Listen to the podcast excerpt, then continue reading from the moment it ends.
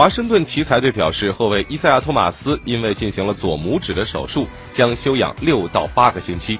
奇才队透露，托马斯是在十六号进行了一次训练中受伤的，随后进行了手术，非常成功。托马斯曾曾是全明星球员，不过最近几个赛季的伤病比较多。上赛季他效力于丹佛掘金，但因为伤病错过了大部分的比赛。在上场的十二场比赛中，托马斯场均取得八点一分。在今年夏天，他以自由球员的身份加盟了奇才队。